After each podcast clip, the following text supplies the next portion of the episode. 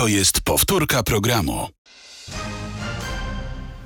Dzień dobry. Marcin Horała, wiceminister funduszy i polityki regionalnej, pełnomocnik rządu do spraw budowy Centralnego Portu Komunikacyjnego jest z nami z Prawa i Sprawiedliwości, rzecz jasna, gdyby ktoś nie pamiętał. Dzień dobry, panie ministrze. Dzień dobry, pani redaktor. Dzień dobry państwu. Czy komendant główny policji powinien zostać zdymisjonowany?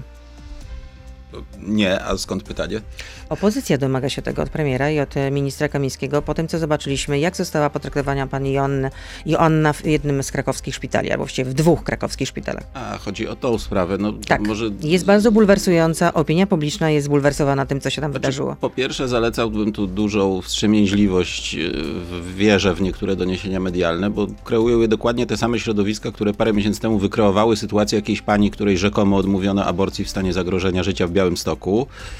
Była z tego kilkudniowa afera, po czym po zbadaniu tematu okazało się, że no niestety afery nie było. Ale były trzy inne kobiety chociażby, które jednak zmarły, dlatego że aborcję wykonano za późno. No czyli złamano prawo, które obowiązuje w Polsce. Toczą się postępowania prokuratorskie. I obowiązuje w Polsce od kilkudziesięciu lat i nic się w tej sprawie w ostatnich latach tylko nie zmieniło, że w przypadku stanu zagrożenia życia kobiety lekarz musi ratować to życie. To nawet nie trzeba żadnej ustawy aborcyjnej do tego. Ale jednak widać, że dochodzi do przypadków, kiedy jednak... ten przepis jest jakby trochę omijany. Znaczy analiza, oczywiście w takiej sytuacji, kiedy ginie człowiek, wszyscy jesteśmy zbulwersowani i budzi to ogromne emocje i niezwykle trudno w takim stanie emocjonalnym się przedrzeć z faktami. Ale fakty są takie, że tego rodzaju błędy lekarskie w liczbie kilku rocznie, niestety, ubolewamy, zdarzają się od lat i wcale teraz nie jest ich więcej niż było na przykład kilka lat wcześniej. No to jest, zawsze powinno być zero, to rzecz oczywista. Wszyscy powinni do tego dążyć, żeby takie przypadki się nie zdarzały. Niestety się zdarzają, ale tutaj orzeczenie Trybunału, bo rozumiem, że do tego się odnosimy. I rozumiem, że pan absolutnie nie widzi żadnej koincydencji. No ja jednak dostrzegam taką koincydencję. Ale jeżeli na przykład był taki rok zarządów Platformy, że takich przypadków było 7 albo 9, a teraz są 4 rocznie. Dobrze, a czy zarządów Platformy doszło do takiej interwencji, że pani Joanna została w sposób brutalny potraktowana przez policjantki, które kazały jej się rozebrać, kłócać, kasłać? Czy to jest właściwy standard? Ja po pierwsze, tak jak mówię, podchodzę tu z dużą dozą jednak rezerwy do tego rodzaju enuncjacji. Ale to są zeznania tej pani. No to, właśnie, co mówi również, podważa pan wiarygodność tego, co opowiada ta kobieta. Przecież on, nie wiem, czy pan widział ten materiał. Ta kobieta naprawdę była wstrząśnięta. Według tych informacji, które ja mam ze źródła wiarygodnego, czyli Komendy Wojewódzkiej Policji, sprawa miała miejsce następująco. Przyjechała do szpitala pani w stanie poważnego zaburzenia, zagrożenia jej zdrowia, a może nawet życia. Badający ją szpital lekarz psychiatra stwierdził, że być może jest to efekt próby samobójczej. Pani zeznała, że nie można tego wykluczyć. Pani zeznała, że zażyła nieznanego źródła pochodzenia środki, które nabyła w internecie. Policjanci poprosili o informację skąd. Odmówiła udzielenia tej informacji. No i teraz pytanie, co w takiej sytuacji ma zrobić policja? Czy jeżeli ma do czynienia z osobą, która potencjalnie... prawa pacjenta, czy jednak prawo do godności, intymności w tej sytuacji nie zostało naruszone? Po pierwsze, jeżeli doszło do takiego zdarzenia, ja nie mam takiej pewności, że do niego doszło. Natomiast pytanie, czy w takim sytuacji, jeżeli policja ma do czynienia z kimś, to być może zatargnął się na swoje życie. Może na przykład mieć przy sobie nadal środki, których użył w tym celu. Ale to nie powinna przede wszystkim, po pierwsze zabezpieczyć... kasłać i rozebrać się do naga. To znaczy, gdzie miała być? Cały czas pani redaktor mówi, ja tu już nie będę teoretyzował, natomiast trzeba taką osobę na przykład przeszukać, czy nie ma przy sobie żyletki, noża, jakichś środków właśnie chemicznych i tak dalej. To znów jeszcze raz, pani redaktor, nie będę wchodził w tego rodzaju dyskusje, natomiast to trzeba zabezpieczyć to pierwsze. A co miała policja zrobić w tej sytuacji? No dobrze, tak może się próbowała pani zabić, no ale teraz, żeby nie było z tego afery medialnej, to my to tak zostawimy, może za chwilę targnie się na swoje życie, niech sobie dalej... policjanci byli w jakikolwiek sposób ukarani. Nie, oczywiście trzeba przeprowadzić postępowanie, które wyjaśni, jak było naprawdę w tej sprawie i jeżeli przekroczono pewne granice odpowiedniej interwencji w danym przypadku, no to osoby, które takie granice przekraczają, muszą w stosunku do skali tego przekroczenia, czyli na przykład naganę, jakąś karę służbową, jeżeli popełnili przestępstwo, to oczywiście odpowiadają karnie i tak dalej. Tylko że pani Joanna w każdym z wywiadów, a udzieliła ich kilka, mówi wyraźnie, że zapewniała, że nie chciała sobie zrobić nic złego. Co więcej, w jednym z wywiadów mówi tak: oni zadawali mi pytania o aborcję, ani razu nie padło słowo, które byłoby wyrazem troski o mnie, o mój stan psychiczny. To była obława na hasło aborcja, tylko to interesowało policjantów. Tak twierdzi jedna ze stron pewnego sporu czy konfliktu, sprawę trzeba wyjaśnić. Pan nie daje, rozumiem, wiary pacjentce.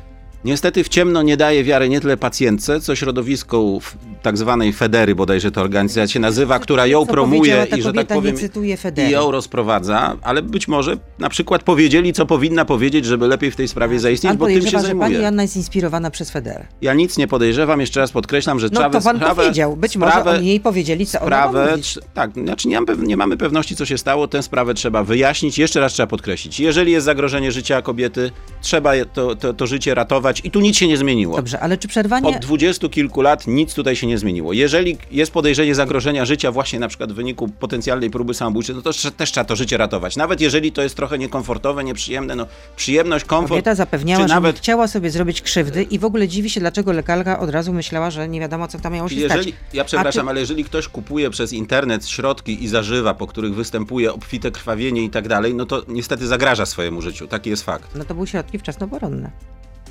Organizm może różnie zareagować. Czy uznajemy, że dobrym pomysłem jest bez kontroli lekarza kupowanie przez internet i zażywanie tego rodzaju środków? A czy przerywanie u siebie ciąży przez kobietę jest to legalne, czy nie jest?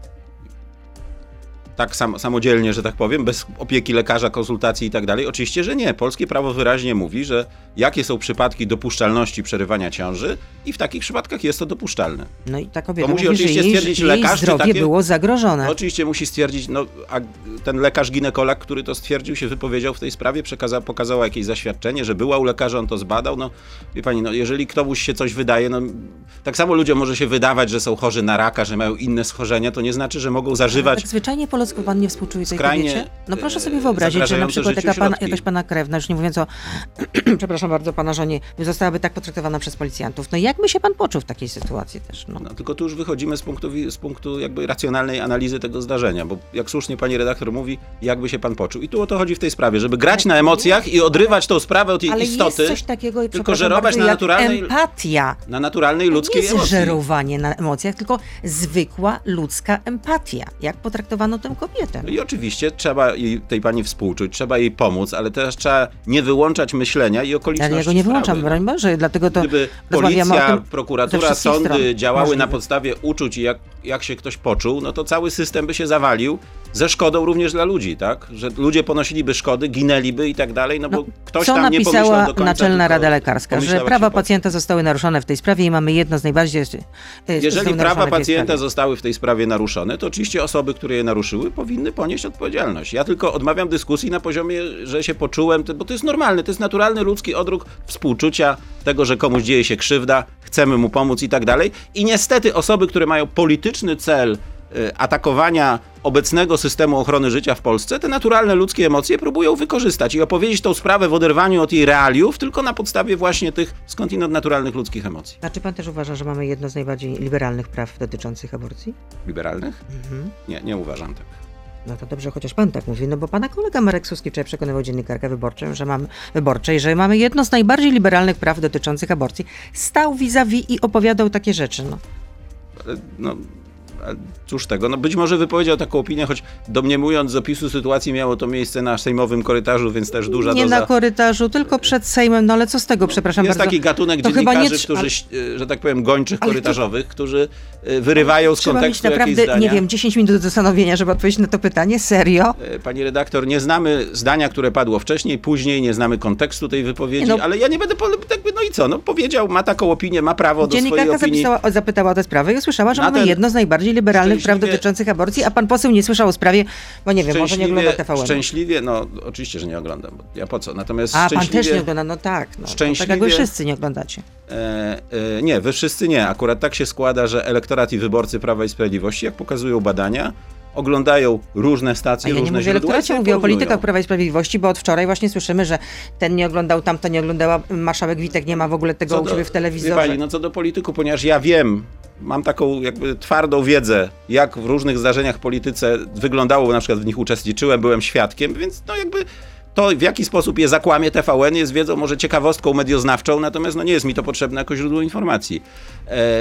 Natomiast nasz elektorat Prawa i Sprawiedliwości, akurat tak się składa, w znacznie większym stopniu niż elektorat partii opozycyjnych, ogląda różne stacje telewizyjne i sam porównuje to, co w nich znajdzie. Natomiast no niestety elektorat opozycyjny na przykład tylko te swoje stacje bardziej w większym stopniu, które tylko utwierdzą go w jego zbyt. Ale pan ma jakieś na to dowody? Są takie badania? Tak, badania telemetryczne i badania opinii publicznej, które wskazują, że na przykład... widziałam, no ale jeśli pan je widział, rozumiem, że pan się dzieli z tymi informacjami. Ale one są powszechnie dostępne. No, gdybyśmy mieli chwilę, pewnie by to zaburzyło tok naszej rozmowy, ale nie, mogę spróbować wygooglać. Porozmawiamy w części internetowej, natomiast jeszcze zapytam w imieniu słuchacza, czy pan tak po ludzku nie czuje, że była to zła i krzywdząca decyzja, ta decyzja Trybunału Konstytucyjnego zaostrzająca prawo antyaborcyjne? No i tu, znaczy, Trybunał Konstytucyjny jest instytucją, która zajmuje się badaniem zgodności ustaw z konstytucją. I trochę w tej sytuacji był bez wyboru. Znaczy, konstytucja wyraźnie mówi o ochronie życia człowieka, że to jest jedna z najwyższych wartości chronionych konstytucyjnie. Ale gdyby nie było waszego wniosku, to Trybunał Konstytucyjny by się tym nie zajął. Tyle w tym temacie. Muszę tutaj przerwać. Ale nie ma w konstytucji stwierdzenia, że jeżeli ktoś jest na przykład upośledzony, chory, dotknięty poważną niepełnosprawnością, to stopień jego ochrony życia ma być mniejszy niż dla człowieka zdrowego. Kończył się czas nam antenowy, ale to nie znaczy, że się rozstajemy. Jesteśmy na Facebooku, na Radio ZPL, na YouTube, więc proszę zostać z nami. Beata Lubecka, serdecznie zapraszam. To jest gość Radia Z. Dobrze, proszę dokończyć swoją myśl, bo nie chciałbym, żeby tutaj pana radykalnie przerwałam. No, musieliśmy się przenieść już tylko do internetu. Cały czas byliśmy w internecie, ale teraz jesteśmy... A dobrze, pan, ja rozumiem, docenia pan siłę internetu. Znaczy jeszcze poza byciem tylko w internecie, jeszcze jesteśmy fizycznie w studio. To podstawowe określenie. Ale tak, absolutnie tak. Nadal jeszcze, na szczęście. Jesteśmy fizycznie, nie jesteśmy wiralami, ani artificial intelligence. Tak jest. No więc, tu właściwie mogę tylko już powtórzyć to, co udało mi się powiedzieć, ale może w momencie przepięcia. No, prawo polskie, konstytucja polska nie różnicuje wartości życia, które jest dobrem prawem chronionym, w zależności od tego, czy jest to życie człowieka w pełni sprawnego, czy może upośledzonego, dotkniętego niepełnosprawnością. W starym brzmieniu ustawa aborcyjna wprowadzała to zróżnicowanie. Znaczy, jeżeli jesteś człowiekiem zdrowym, nie mającym jakiejś dolegliwości, niepełnosprawności, to w tej fazie prenatalnej twoje życie podlega ochronie i nie można dokonać aborcji, a jak jesteś osobą chorą, niepełnosprawną, to w tej fazie prenatalnej już twoje życie nie podlega ochronie i można na tobie dokonać aborcji. Tu akurat dyskusja jest dosyć bezprzedmiotowa, bo moim zdaniem w sposób dosyć oczywisty Trybunał nie mógł inaczej orzec. A czy ta decyzja w takich sytuacjach, o których pan wspomniał generalnie, że są wady określone wadami letalnymi, czy w takich sytuacjach jednak kobieta nie powinna podejmować decyzji? W przypadku wad letalnych, czyli sytuacji, w której takie dziecko jest niezdolne do życia. Znaczy to jest pytanie, to jest zagadnienie trudne natury etycznej. I czy wtedy kobieta nie powinna niewątpliwie powinno być zbadane. Ja tego nie przesądzę. W przypadku tylko wad letalnych, bo przypomnę, że przed orzeczeniem Trybunału w przypadku całego szeregu wad nieletalnych, czasem nawet takiej wady, że na przykład brakuje jednego palca dziecku, albo na przykład ma łagodną postać choroby Downa, również bywały to wskazania do tak zwanej legalnej aborcji, bo następowało naruszenie, niepełnosprawność, nie był... I tutaj kobieta też nie powinna decydować, tak? Nie. Odwrócę to pytanie. Znaczy, ja uważam, że jeżeli ktoś na przykład nie ma palca, albo nawet jest ciężko chory, ma taką samą godność osoby ludzkiej i prawo do życia, jak osoba w pełni sprawna. Donald Tusk zapowiedział na 1 października Marsz Miliona Serc. Też trochę na fali tego, co się wydarzyło właśnie. No, wyjątkowo, ale czego się tu spodziewać. Czyli w tej sytuacji, o której przed chwilą rozmawialiśmy, że ona bulwersuje, budzi uczucia empatii, jest niezwykle trudną tragedią, Donald Tusk nie odczekał nawet, 3 dni, żeby już ją to kapitalizować politycznie na swój użytek. Napisał tak na Twitterze: atak prokuratury i policji na kobietę szukającą pomocy w szpitalach to dopiero początek. Chcesz głosować na PiS lub Konfederację? Powiedz to tchórzu w twarz swojej żonie, dziewczynie, córce. Nie chciałbym wprowadzać tu wątków osobistych, ale na przykład moja żona ma zdecydowanie bardziej jednoznaczne w tej sprawie poglądy. Osoba, która była w ciąży, nosiła pod sercem dziecko, później widzi, jak to dziecko rośnie, bywa bardzo jednoznaczna, jeżeli chodzi o kwestię ochrony życia poczętego. Czyli? Ja jak najbardziej i mojej żonie, i córkom mogę powiedzieć, że jestem zwolennikiem ochrony życia poczętego i uważam, że przerywanie ciąży poza tymi przypadkami, które w Polsce obecnie są. Ale żona co sądzi na ten temat? To już niech moja żona nie jest osobą publiczną i będzie się... Ale tak jak mówię, spokojnie mogę powiedzieć i nie ma tu między nami różnicy zdań. A jak już, to w drugą stronę. Znaczy ja na przykład w przypadku tych wad letalnych uważam, że jest to pewien specyficzny przypadek, który należałoby rozważyć. Jeśli rządzilibyście z Konfederacją, czy prawo aborcyjne zostałoby jeszcze bardziej zaostrzone, to znaczy, że nie można byłoby wykonywać żadnych aborcji. Nie ma takiego ani pomysłu, ani planu. No ale pan Michał Urbaniak, lider listy Konfederacji w Gdańsku, ostatnio na antenie Polsat News 2 dni temu powiedział, że nie powinno być żadnych aborcji. no to jest jednak pewna różnica, bo ja też, ale co więcej, nawet zwolennicy dopuszczalności aborcji przecież też mówią, że uważają, że to jest zawsze zło i że nie powinno być, tylko uważają, że decyzja powinna należeć do kobiety, ale w idealnym świecie aborcji w ogóle by nie było. No i chyba tutaj jest pełna zgoda, znaczy ja nie znam normalnego człowieka, który by powiedział, że dobrze, że są aborcje. To decyzja powinna należeć do kobiety, no niestety nie należy. A propos Trybunału, bo wczoraj miał rozstrzygnąć o tym, czy można ograniczyć pełny skład z 11-osobowego do 9-osobowego, tak jak było w roku 2015, ale potem doszliście do władzy i uznaliście, że nie, jednak trzeba rozszerzyć. No teraz jest, że tak powiem, ruch wstecz, no bo jest obstrukcja w Trybunale Konstytucyjnym. I teraz uwaga, na tej rozprawie nie pojawia się przedstawiciel Sejmu, nie dosłano opinii. Czy w takim razie tym razem jest obstrukcja ze strony Sejmu?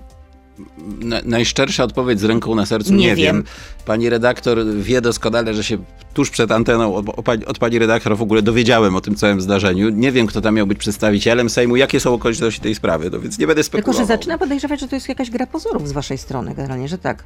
Że właśnie jest tam wam na rękę, że Trybunał Konstytucyjny nie przesądza o ustawie w sprawie Sądu Najwyższego, od której to ustawy zależy wypłacenie środków na KPO, odblokowanie ich, żebyście mogli mówić, że ta Unia to jest taka straszna, że naprawdę ręce można załamać. Nic mi na ten temat nie wiadomo, ale wydaje mi się, że też jakby prosta analiza sytuacji wyborczej i tego, na przykład opozycja raz na jakiś czas wrzuca wyssanego z palca fake newsa pod tytułem polexit, tak, że jakby rządy PiSu doprowadzą, czy mają na celu, czy chcą polexit. To opozycja to wymyśla i wrzuca. To znaczy, że tego rodzaju wątki są korzystne wyborczo, jak sama opozycja uważa dla opozycji, więc pomysł... opozycja po prostu ostrzega, co się pomysł, może wydarzyć. Prawo i Sprawiedliwość kreowała zdarzenia dla siebie niekorzystne wyborczo ale specjalnie. Panie pośle, ale nie zastanawiał pana, że jednak Trybunał może się zebrać w pełnym składzie, kiedy chodzi o ochronę interesów pana prezydenta? Kiedy trzeba było przesądzić, czy prezydent miał prawo ułaskawić ministrów Kamińskiego, Wąsika przed wydaniem wyroku prawomocnego, czy też nie miał. I tutaj Trybunał mógł się zebrać w pełnym składzie, ale jeśli chodzi o Sąd Najwyższy, to się nie może zebrać. No to jest to co najmniej dziwne. Akurat odpowiedź jest być może niezwykle prosta, a zazwyczaj zgodnie z brzytwą Okhama najprostsze przyjąć wytłumaczenie. Znaczy sprawa prerogatyw konstytucyjnych pana prezydenta jest tak oczywista, jednoznaczna i nie budząca żadnych wątpliwości, że nie było problemu, że bardzo szybko ją rozstrzygnąć. Natomiast w tej sprawie dotyczącej Sądu Najwyższego, ja jestem przekonany, że ta ustawa nie jest sprzeczna z konstytucją, ale jak widać, część sędziów może mieć tu inne zdanie. Być może ta sprawa jest bardziej skomplikowana, zagmatwana i niejednoznaczna. Boją się ciężkiej roboty sędziowie Trybunału Konstytucyjnego? Nie, tylko jeżeli sprawa jest zagmatwana i jednoznaczna... bo tutaj pan mówi, że to jest prosta, więc właściwie można było przejść, przesądzić i nie ma sprawy. A tutaj to jednak jest ciężki kaliber. No jeżeli jest sprawa wymagająca, bardziej niejednoznaczna, no to wymaga być może chodzi o to, że dokonania jest po prostu walka buldogów pod dywanem, Tam ścierają się różne racje. Przecież słyszeliśmy, że nie wszystkim sędziom Trybunału Konstytucyjnego podoba się i uważają, że jest to niezgodne z prawem, że Julia Przyłębska jest prezeską Trybunału Konstytucyjnego. No i mają do tego prawo, są wolnymi ludźmi, każdy ma prawo do swojej opinii w różnych sprawach. A wszyscy o to nominaci już teraz Prawa i Sprawiedliwości. Akurat w przypadku mojej opinii jak najbardziej jest i szczerze mówiąc nie rozumiem tego rodzaju. Nie jest to jednoznaczne.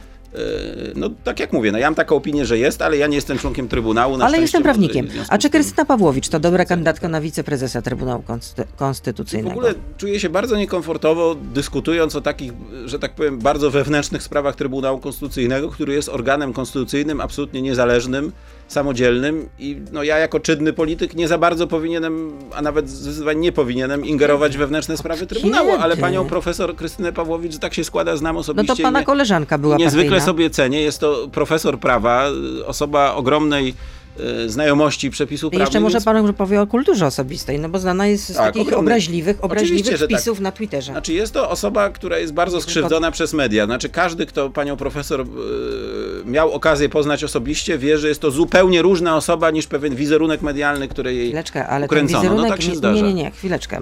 Wizerunek medialny to jest również jej ciężka praca generalnie. To, co wypisywała również, jak jeszcze była posłanką, to, co wypisywała na Twitterze, również na swoich profilach w mediach społecznościowych. Naprawdę często były to tak obraźliwe wpisy, że żal było patrzeć. Naprawdę i człowiek się zastanawiał, rzeczywiście, dobrze wykształcona osoba, postrzegana jako fachowiec w swojej dziedzinie, a tutaj wypisuje takie rzeczy. Naprawdę, Żal było patrzeć. A pan mówi, że kultura sobie stoi. No dobrze. Jeszcze wracając do tego... No, trudno mi komentować opinię pani redaktor. Każdy ma prawo do swojego gustu, że tak powiem, literackiego. Rozumiem, że panu to nie przeszkadza. Można wypisywać takie rzeczy. Poza tym wiele razy z waszej strony słyszałam, że sędziowie, także Trybunału Konstytucyjnego, powinni być apolityczni, czyli się absolutnie nie podejmować żadnej działalności komentatorskiej i nie powinni uczestniczyć w żadnych manifestacjach. A pani sędzia Pawłowicz co i rusz jednak coś komentuje na Twitterze, więc to jest... Nie widziałem pani profesor Pawłowicz od czasu, jak jest członkiem Trybunału, na żadnej politycznej manifestacji, nie mówię o czego niestety o dużej liczbie sędziów nie da się tylko powiedzieć. Mówię o aktywności na Twitterze, którą też powinna ograniczyć, bo wiele razy słyszałam, a jak przyjdzie milion na tą manifestację, to co wtedy? Na tą, o którą zapowiada pan Donald Tusk. Znaczy jest w Polsce nawet dużo więcej niż milion zwolenników partii opozycyjnych, więc będzie to znaczyło o pewnej sprawności organizacyjnej i emocjonalnej mobilizacji ludzi, którzy chcą głosować za partiami opozycyjnymi, czy za Platformą i za Tuskiem, bo teraz to już właściwie wszystko to się do tego sprowadza.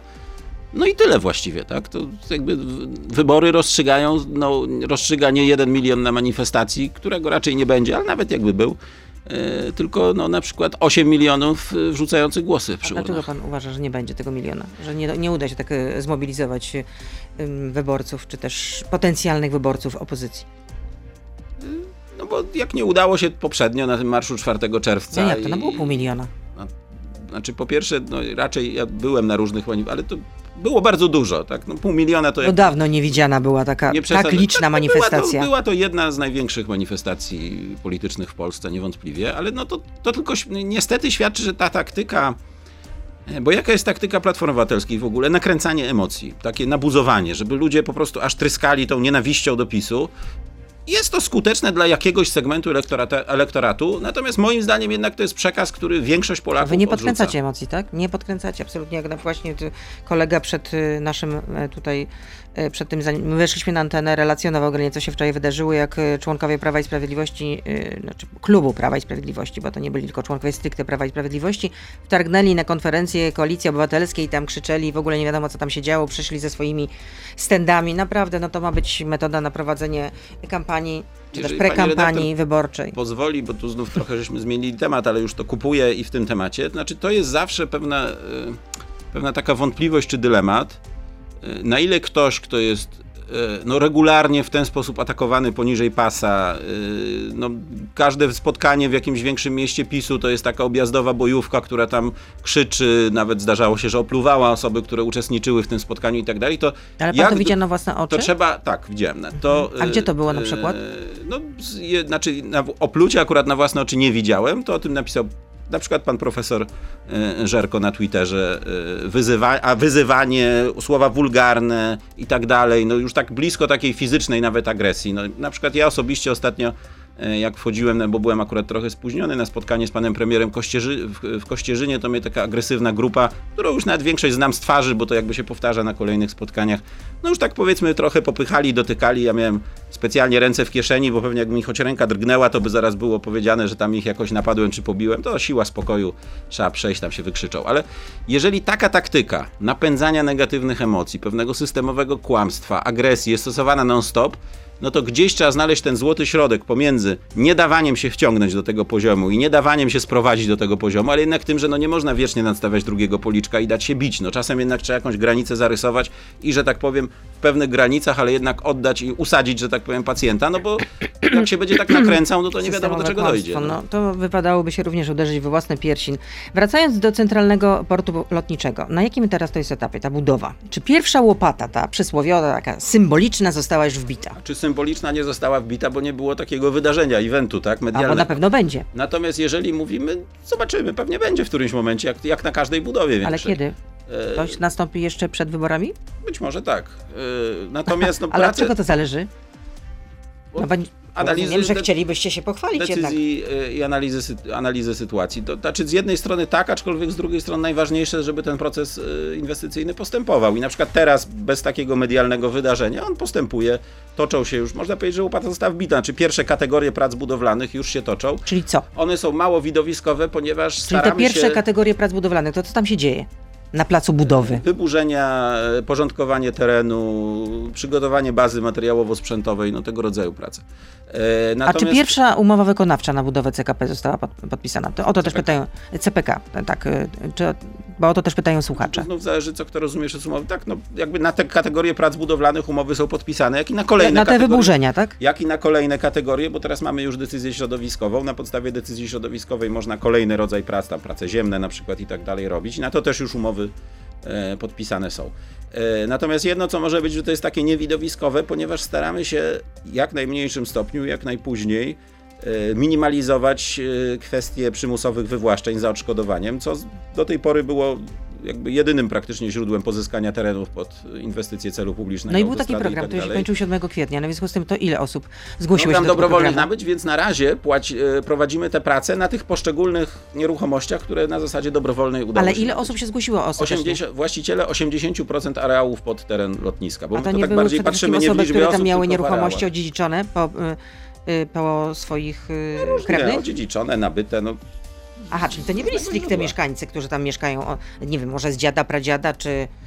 Znaczy jak z dziada, pradziada, to też odziedziczył. No tak, ale w tym sensie, ale w tym sensie, że mieszkają tam od wielu lat, czy tam od kilkudziesięciu. No są tacy, tak, różne, bardzo różne, nie ma tu jakiejś złotej zasady. No to ile osób w takim razie jeszcze, czyli 20% się nie zgłosiło, to w takim razie co z tymi osobami? Przyjdzie taki moment pewnie, mam nadzieję, że jak najpóźniej, że będzie dokonany, tak jak przy każdej inwestycji celu publicznego, jak przy autostradach i tak dalej, wywłaszczenie za godziwym odszkodowaniem. Tylko że tak jak w przypadku na przykład budowy autostrad z rządów PO-PSL, to często było 100% nieruchomości tak pozyskanych, bo nie było żadnego programu dobrowolnych nabyć, tak tutaj ten element, który jest trudny społecznie, staramy się zminimalizować i jak najbardziej odsunąć czasie. I na razie, jakie to będą odszkodowania? Jakiej wysokości? No takie jak od 30 paru lat reguluje polskie prawo i nic się w tej sprawie nie zmieniło. Czyli? Proszę przypomnieć. Wysokości wartości rynkowej. Przychodzi rzeczoznawca, ocenia, gdyby ktoś taką nieruchomość chciał, gdyby nie było tej inwestycji, po prostu chciałby tą swoją nieruchomość sprzedać, albo w jakimś podobnym miejscu chciał podobną nieruchomość sobie kupić, no to rzeczoznawca wycenia, jaka jest jej wartości, takiej wysokości jest odszkodowanie. No ale to w takim razie do kiedy te osoby będą wywłaszczane? Jaki jest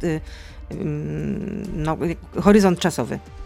To bardzo zależy od tego, jak będzie postępował program dobrowolnych nabyć, bo zgłosiło się 80%, blisko 900 hektarów, czyli powiedzmy połowę z tego mamy już kupioną, zakończony proces. Co do pozostałych toczą się rozmowy, negocjacje, ustalenia, negocjacje cen, bo tutaj możemy płacić nieco więcej ponad tą wartość rynkową, no bo to nie jest procedura administracyjna, tylko cywilna, zwykła umowa między dwoma stronami, gdzie jest pewna swoboda negocjacji. No tak jak mówię, staramy się, żeby było tego tych wywłaszczeń jak najmniej, żeby było jak najpóźniej, więc jeżeli ten program dobrowolnych nabyć będzie się toczył z sukcesem, wiadomo, że przy tak dużej inwestycji, no nie cały teren jest od początku potrzebny, bo te prace nie rozpoczynają się od razu na całym terenie, one postępują, no to im lepiej te dobrowolne nabycia będą szły, tym nieco później będzie ten etap wywłaszczeń. Jeszcze raz podkreślę, na takich samych zasadach, na jakich odbywają się od 20 kilku lat. Ale były też protesty i ludzie mówili, że nie chcą się stamtąd wyprowadzać, że po prostu tam mieszkają, bo chcieli się tam osiedlić, dobrze się tam czują i teraz po prostu muszą zmieniać swoje życie o 180 stopni. No tak, no i takie same protesty były przy budowie autostrady A1, A2, przy budowie rurociągów, linii wysokiego napięcia, no nawet jest na to ogólnoświatowa nazwa NIMBY, not in my backyard, nie w moim ogródku. No wszyscy wiemy, że tego rodzaju instytucje, obiekty, fabryki, gdzie są miejsca pracy, dojazd, dowóz i tak dalej jest potrzebny, no ale wiadomo, że każdy by wolał, żeby akurat nie na jego nieruchomości, a gdzieś musi być z drugiej strony. No ale nastroje nie są lepsze. Jeden z wójtów jednej z tamtejszych gmin mówił, że czujemy niesmak, nikt z nami nie rozmawia. Ostatnio znów zostaliśmy poczęstowani informacją o budowie autostrady A50, czyli dróg wokół CPK, a dowiedzieliśmy się o tym z internetu. Nie wiem, to bym musiał poznać nazwisko tego wójta, bo to jest oczywista nieprawda. No nie wiem, strategiczne studium lokalizacyjne CPK, gdzie te wszystkie inwestycje były przewidziane, zostało przedstawione do informacji publicznej w roku 2019. Odbywały się roczne konsultacje, spłynęło kilkadziesiąt tysięcy uwag, każda jednostka samorządu mogła się wypowiedzieć, a to był ten etap zupełnie przedwstępny, a potem jest etap studium techniczno-ekonomiczno-środowiskowego dla każdej z tej inwestycji. No, ale tak byli samo, akurat w przypadku tej inwestycji byli poinformowani, oczywiście, czy nie byli? Że tak, gdzie odbywają się spotkania w każdej gminie, no i tak dalej, więc jakby no, jeżeli naprawdę jakiś wójt tak powiedział, to po prostu kłamie, no to i tyle. No ale NIK wskazywał, że przy tym tempie prac, no to zakończenie budowy, a miała się ona zakończyć do końca 2027 roku, jest zagrożone, jest nierealne. To czy zagrożone, czy nierealne? Bo to są dwa różne. Zagrożone, ale nawet sam to pan powątpiewał. I w tym programie powiedział pan, że jak się nie uda rzeczywiście dotrzymać tego terminu, to pan się podaje do dymisji. Pan tu tutaj powiedział, pamiętam ostatnio naszą rozmowę. To raczej nie powoduje, że jestem niepewny, tylko że jestem dosyć pewny. Natomiast to, że termin... termin... Na pewno się zakończy, w związku z tym nie będę się podawał do dymisji, rozumiem. Chciałem tylko powiedzieć, że termin zakończenia każdej inwestycji, nawet jak dom jednorodzinny, może być zagrożony, bo różne niespodzianki się zdarzają, co dopiero przy tej inwestycji tak dużej, tak skomplikowanej. I przypomnę, że w harmonogramie, który jest na przykład 2,5 razy szybszy niż w przypadku lotniska Berlin-Brandenburg, ale na razie udaje się go dotrzymać, co jest, nie przyznaję, dużym źródłem również mojej osobistej satysfakcji. No, niech także napisało, że no nie wiadomo, ile będzie kosztować ten CPK, ani skąd będą pochodzić pieniądze na ten projekt.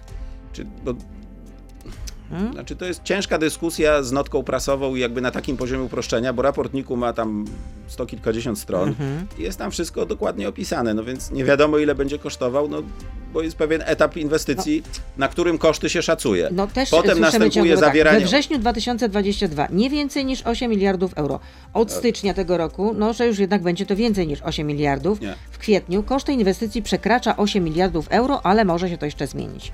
Kwota będzie oscylowała wokół 8 miliardów 100 milionów euro dla pierwszego, dla pierwszego etapu budowy lotniska, czyli tę inwestycję, którą teraz prowadzimy. No i tu jakby ten szacunek się od momentu, kiedy można go było zrobić, bo oczywiście jest taki moment zaawansowania procesu inwestycyjnego, gdzie to są dane bardzo szacunkowe, no bo kolejne dopiero badania, projekty powodują precyzowanie tego. Od momentu, jak to było możliwe, ten maksymalny capex lotniska 8,1 miliardów jest, no czy ja czasem powiem około 8 czy 8,1 precyzyjnie, to proszę wybaczyć, już pana licencja poetyka. A co tak naprawdę zawiera ta kwota? W tych 8 miliardach, co się tak naprawdę mieści? Budowę lotniska, pierwszego etapu lotniska, ponieważ CPK, wbrew różnym tam również zarzutom, nie jest jakimś megalomańskim projektem, jest szyte na miarę, więc planujemy na podstawie prognozy IATA, Międzynarodowego Stowarzyszenia Przewoźników Lotniczych, pierwszy etap na taki, jaki będzie potrzebny w najbliższych latach, ale z możliwością, że gdyby na przykład w roku 2035 czy 2037 stwierdzamy, że to lotnisko się już wypełnia, no to jest możliwość bez zakłócenia jego pracy w sposób komplementarny i bez tak też stworzenia czegoś, co będzie nieefektywne, dobudowanie kolejnych etapów, tak żeby rosnący popyt na ruch lotniczy obsługiwać, co będzie oddzielnym projektem inwestycyjnym, oczywiście ze swoim kosztem, stopą zwrotu i tak dalej. No to słuchacze też pytają, jakie jest uzasadnienie biznesowe tego projektu? No, takie, że przyniesie on bardzo dobrą stopę zwrotu. Będzie sam w sobie nawet zyskowny, jeżeli chodzi o projekt lotniczy, bo to oczywiście to musi być komercyjne. Pomijając kwestię już... No, żeby był opłacalny, to musiałby obsłużyć w 2030 roku ponad 24 miliony pasażerów. Tu się całkowicie zgadzam, tak właśnie będzie. Tu a nakłady inwestycyjne nie mogą przekroczyć 46 miliardów złotych. Też się zgadzam, to mniej więcej 8 miliardów euro. Dokładnie pod te parametry ten projekt został zaprojektowany. To który dokument jest uznawany przez spółkę za uzasadnienie biznesowe projektu CPK? Cały szereg dokumentów, na przykład co roku aktualizowany biznesplan, test prywatnego inwestora i tak dalej. To jest jeden z takich przykładów manipulacji, ponieważ w raporcie NIK-u było napisane tak, w koncepcji CPK nie było uzasadnienia biznesowego i to prawda, bo koncepcja jest koncepcją, no nie jest dokumentem, który zawiera uzasadnienie biznesowe, natomiast w notkach prasowych uległo to lekkiemu skróceniu i zamiast, że w koncepcji CPK, czyli w jednym konkretnym dokumencie, jednym z kilkudziesięciu tego elementu nie było, zrobiło się nagle, że CPK jako takie nie ma uzasadnienia biznesowego. Otóż gdyby nie miało, to już dawno byśmy mieli z Komisji Europejskiej decyzję o zwrocie niedozwolonej pomocy publicznej, bo za każdym razem, kiedy jakieś publiczne pieniądze wydawane są na lotnisko, w ustawodawstwie unijnym już od dawna jest, od mniej więcej dwóch perspektyw, obowiązuje zasada, że lotniska muszą być komercyjne. Czyli jak się w nie wkłada publiczne pieniądze, to musi być test prywatnego inwestora, który pokazuje opłacalność tego przedsięwzięcia. Na tym się na przykład przewróciło projekt lotniska w Gdyni, lotniska Babie Doły, że tam komisja wydała decyzję o zwrocie niedozwolonej pomocy publicznej, ponieważ oceniła, że nie było wiarygodnego testu prywatnego inwestora, więc ci, co to nam zarzucają, no to uznają, że jeszcze Komisja Europejska jest w niecnym spisku razem z rządem PiS-u. No, można i tak. No to master plan i plan generalny. Na jakich prognozach finansowych oparte są założenia? Chce pan jeszcze trochę wody? Mogę dalej. Nie, dziękuję. Nie, no mogę dolać, nie ma problemu. To jest takie odruchowe, że jak się dużo mówi, to człowiek co chwila ale mogę łyka, panu dolać, nie ma problemu, naprawdę, mogę się podzielić. Dobrze, no to przyjmę, chociaż tak jak mówię, damy radę. To nie jest kwestia, że mnie jakoś zasycha w gardle bardziej. Jak się ma w zasięgu ręki jakiś płyn, to się go... Master plan i plan generalny. Na jakich prognozach finansowych oparte są założenia? No na tych właśnie, no. z tych, których z biznesplanu, znaczy pod względem przychod, no jakby na takich, na jakich powinny być oparte. No nie wiem, czy to jest jakby miejsce, żeby tłumaczyć cały ten proces. No z jednej strony są pewne prognozy ruchowe, tak jak mówię, wykonało je IATA, na podstawie których można prognozować przychód. Kolejnym elementem tego przychodu są założone w planie biznesowym kwestie opłat lotniskowych, komercjalizacji części tam landside, tak, czyli części nielotniczej i tak dalej. To nam buduje model przychodowy. Do tego od strony nakładów, CAPEX-u projektujemy, jak w tym modelu przychodowym się zmieścić, jak zaprojektować poszczególne obiekty, żeby taką liczbę pasażerów, lotów, jeszcze też kategorii, bo inny jest ruch Schengen, non-Schengen, przesiadkowy, point to point i tak dalej. Każdy z nich generuje nieco inne strumienie przychodów. Pod to zaprojektować infrastrukturę, która z jednej strony będzie w stanie w sposób wygodny, sprawny i tak dalej te różne kategorie ruchu lotniczego obsłużyć, no a jednocześnie ma swój koszt. CAPEX to jest ta strona nakładowa. Jeszcze raz przypomnę, projekty lotniskowe muszą być komercyjne. Co innego linie kolejowe, co innego drogi, bo to jest infrastruktura publiczna. Z założenia jakby pewna usługa publiczna dostarczana przez państwo obywatelom. Lotniska muszą się biznesowo spinać, no i cały szereg dokumentów i prac właśnie jest w tym kierunku, żeby nie tylko dla własny użytek, ale też na zewnątrz, chociażby właśnie wspomniane kwestie niedozwolonej pomocy publicznej i testu prywatnego inwestora, udowodnić, że to się zepnie. A jesteśmy na finalnym etapie rozmów z udziałowcem mniejszościowym w lotnisko, który zainwestuje swoje pieniądze. Za chwilę będzie też montowane konsorcjum finansujące, bo to lotnisko będzie w większości budowane. A kto będzie wchodził w skład tego konsorcjum? Czy w składzie konsorcjum finansującego, no to banki, instytucje finansowe, tak jak przy każdym project finance. No tak, ale ktoś jest brany pod uwagę, czy też już został wzięty pod uwagę? To akurat w przypadku konsorcjum finansującego to właściwie wszystkie większe banki polskie, jak i zagraniczne w tym procesie jakoś tam są, więc oczywiście, no nie wiem, tytułem absolutnie przykładu, bo to też trzeba uważać, bo to są postępowania, które muszą być konkurencyjne, transparentne, otwarte, więc jest takie ryzyko, że jak ja niby tytułem przykładu jakąś nazwę wymienię, to potem ta strona, która przegra w tym postępowaniu, powie, że ja na przykład z góry faworyzowałem, bo tego wymieniłem, a tamtego nie wymieniłem. Więc 10 razy się zastrzegam, że tytułem przykładu, no to są zarówno te światowe duże banki od, nie wiem, Credit Agricole, JP i tak dalej, i tak dalej. No oczywiście również polskie, obydwa PKO, no jakby to łakomy kąsek na rynku bankowym. Zrobienie project finance liczonego w miliardach na inwestycję, która jest zabezpieczona na twardej infrastrukturze i tak dalej, no to jest bardzo dobre miejsce, żeby zaparkować swoje pieniądze. Myślę, że ciekawszym, bo to jest rzecz jakby taka rynkowo, wychodzi się na rynek i zbiera pieniądze, żeby się kredytować. No, ciekawszy chyba jest ten inwestor mniejszościowy, czyli ktoś, kto obejmie do 49% udziału w spółce lotniskowej. I kto to będzie? Są w tym momencie na finalnym etapie rozmów 3 podmioty, który jeden jeszcze sam się nie upublicznił, więc też nie mogę o nim mówić, bo tajemnica handlowa obowiązuje. A te dwa, no to jest Vinci, czyli czy tam Vinci, jak to tam czyta, ale raczej Vinci, bo to na francuskiej giełdzie notowana międzynarodowa korporacja zajmująca się inwestowaniem w infrastrukturę szeroko pojętą. Bardzo duża firma, tam prawie 100 miliardów euro kapitalizacji, ma udziały w kilkudziesięciu lotniskach na świecie. Na przykład parę firm budowlanych do niej też należy, nawet w Polsce. A drugi, no to Incheon International Airport Corporation, czyli firma, która zarządza z kolei jednym lotniskiem, ale nie byle jakim, bo lotniskiem Incheon w Seulu, jednym z największych i najlepszych w różnych rankingach lotnisk na świecie.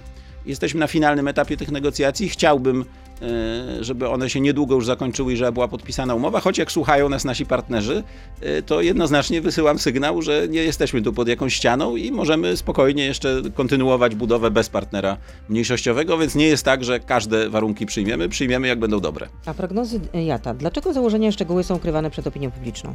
Nie są ukrywane, to znaczy to są...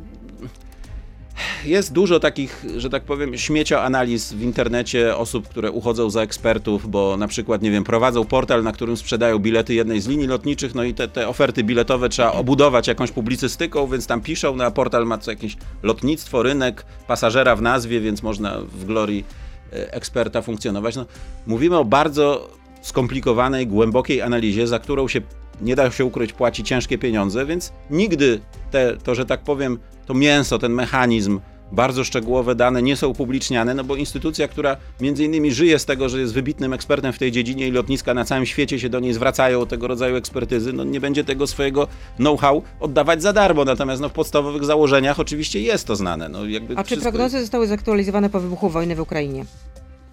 Tak, zostały zaktualizowane, chociaż była to stosunkowo niewielka korekta, bo to powtarza się historia z COVID-em. 3 czy 4 lata temu dostawałem pytania, że przecież teraz jest COVID, ludzie przestali latać, I taki projekt, przestali, ale teraz wrócili do latania. Taki projekt nie ma sensu. Tymczasem już teraz właściwie, na przykład w tym miesiącu na lotnisku Chopina jest już więcej lotów i więcej pasażerów niż przed COVID-em. Już pobiliśmy ten historyczny rekord. Czyli ile to jest w takim razie? Jaki jest ten? Proszę wybaczyć, nie pamiętam dokładnej liczby. Natomiast może tak, w roku przed COVID-em, w ostatnim takim pełnym roku, port lotniczy Chopina prawie 20 milionów pasażerów obsłużył rocznie. W tym roku jeszcze te kilka pierwszych miesięcy było jeszcze poniżej, dopiero teraz ten miesiąc powyżej, więc zobaczymy, tak? Albo pobijemy, albo będzie minimalnie jeszcze pod i w skali całego roku średnio. Ale wrócę do myśli. I więc COVID, mijają 4 lata, efektu COVID-u już nie ma w ruchu lotniczym. Już właśnie odrobiliśmy te straty. Efekt jest taki, że trochę jednak podrożały bilety. Znaczy zmieniła się trochę struktura tego ruchu lotniczego, tak swoją drogą, ale rozumiem, że... No i cena biletów też poszła w górę. Nie jesteśmy na seminarium. I tak samo będzie z efektem wojny na Ukrainie. Chciałbym uświadomić jedną rzecz. Port lotniczy Chopina, to, że jest tam, gdzie jest, na Okęciu, to była decyzja z lat 30. XX wieku, przed wojną. Potem była wojna, komuna, 5 kryzysów, 3 epidemie i tak dalej. I czy teraz powiemy, że z tej perspektywy to była zła decyzja i powinniśmy nadal latać z pola Mokotowskiego, bo tam wcześniej było lotnisko dla Warszawy? Nie. Tego rodzaju infrastrukturę buduje się z myślą o dziesiątkach lat, więc po drodze są różne kryzysy, zdarzenia. Właściwie stanem normalnym jest to, że jest nienormalnie, że zawsze jakieś tam zdarzenie występuje, ale trzeba myśleć bardziej długofalowo. Nie można tego rodzaju miotać się od ściany do ściany, co roku zmieniać ten plan, bo wystąpiło jakieś zdarzenie, które w tym roku jest, w przyszłym jest, za 2 lata jeszcze będzie, a za 10 lat już mało kto będzie o nim pamiętał. Znaczy będzie pamiętał, ale jeżeli chodzi o efekty na ruch lotniczy. To jeszcze jedno pytanie. Dlaczego przez środek malowniczych Palowic spółka CPK planuje poprowadzić autostradę kolejową, co najmniej 4 tory, co całkowicie zniszczy najważniejsze walory tej miejscowości? I dlaczego przebieg wyznaczono przez najcenniejsze przyrodniczo obszary Pojezierza Palowickiego. Więc wieś Palowice jest to wieś, przez którą do lat późnych 80. albo wczesnych 90., już nie pamiętam, jeździły pociągi. Nasza linia jest zaprojektowana... linia kolejowa? Nasza linia jest zaprojektowana prawie że idealnie po tym śladzie tamtej linii, który do tej pory jest widoczny w terenie, jakby nie został zabudowany. Więc prowadzenie jej na przykład w innym miejscowości, w innych miejscach... Ale że przebieg tej jednotorowej linii nie pokrywał się z planowaną przez CPK 4-torową linią. To jest taka dyskusja. I tamta linia nie ingerowała w Pojezierze Palowickie. Nie pokrywał się idealnie, tak, co do centymetra. Oczywiście teraz są inne czasy, inne zasady, inne wymogi techniczne, więc zdarza się moment czy miejsce, gdzie troszeczkę od tego śladu odchodzi, ale generalnie jest w tym śladzie, gdzie nie ma budynków. I teraz przeprowadzenie tej linii kolejowej w innym miejscu, na przykład przez miejscowość, gdzie takiego śladu by nie było, by wymagało wyburzenia kilkudziesięciu domów. W Palowicach będą to najprawdopodobniej 4, maksymalnie 6 sztuk domów, gdzie oczywiście za godziwym odszkodowaniem, z propozycją wcześniej wykupu powyżej wartości rynkowej i tak dalej. Ale też chodzi o to, że to ma zniszczyć najważniejsze walory tej miejscowości przyrodnicze. To jest po prostu niestety nieprawda. Sami mieszkańcy Palowic zaproponowali przebieg, który by powodował, że nawet tych 4 domów się nie wyburzy, natomiast idealnie kosztem pójścia środkiem właśnie tych cennych przyrodniczo terenów. Każdy wykonawca, planując tego rodzaju inwestycje, musi dokonać wieloletnich, przez to tak się dłużą te procesy, badań środowiskowych zwłaszcza, zinwentaryzować każdą tam krzaczek, każdą roślinkę i tak dalej, ocenić jaki jest ten wpływ i to wielowariantowo na różnych wariantach i ocena tych aspektów pokazała, że ten wariant jest akurat stosunkowo najmniej ingerujący w tą przyrodniczą, skądinąd piękną okolicę. I też znamy cały szereg wspaniałych przyrodniczo miejsc, Szwajcaria Kaszubska, Mazury i tak dalej, przez które jednak w tym czy w innym miejscu przechodzą linie kolejowe, bo muszą przechodzić. Chodzi o to, żeby możliwie jak najmniej w tą przyrodę zaingerować i tak się właśnie w tym przypadku stanie. Czyli podsumowując, CPK zostanie ta inwestycja ukończona do 2027 roku? Do końca 2027 roku? Na ten moment jesteśmy w tym harmonogramie. Jak każda inwestycja, bo tak jak mówiłem, ma swoje ryzyka, różne rzeczy mogą się zdarzyć. Ja się tam mogę podawać do dymisji z tego powodu, jeżeli kogoś by to uspokoiło, ale na ten moment udaje się tego niezwykle ambitnego harmonogramu dotrzymać. Jeszcze niedawno była na przykład taka wielka afera, że ta ustawa, co idzie przez Sejm, dotycząca inwestycji strategicznych dla obronności państwa, że wtedy one mają uproszczoną procedurę, nie wymagają decyzji środowiskowej, że to jest taki spisek dla CPK, bo to tak CPK będzie zdefiniowane i pójdzie bez decyzji środowiskowej. Minęły 2 tygodnie, mamy wydaną decyzję środowiskową, i tak to się toczy. Dziękuję. I ja Marcin Horała, wiceminister Funduszy i Polityki Regionalnej i rządowy pełnomocnik do spraw budowy Centralnego Portu Komunikacyjnego był z nami. Dobrego dnia panu. I wzajemnie. Wszystkiego dobrego. To był gość Radia Z. Słuchaj codziennie w Radio Z i na player radioz.pl.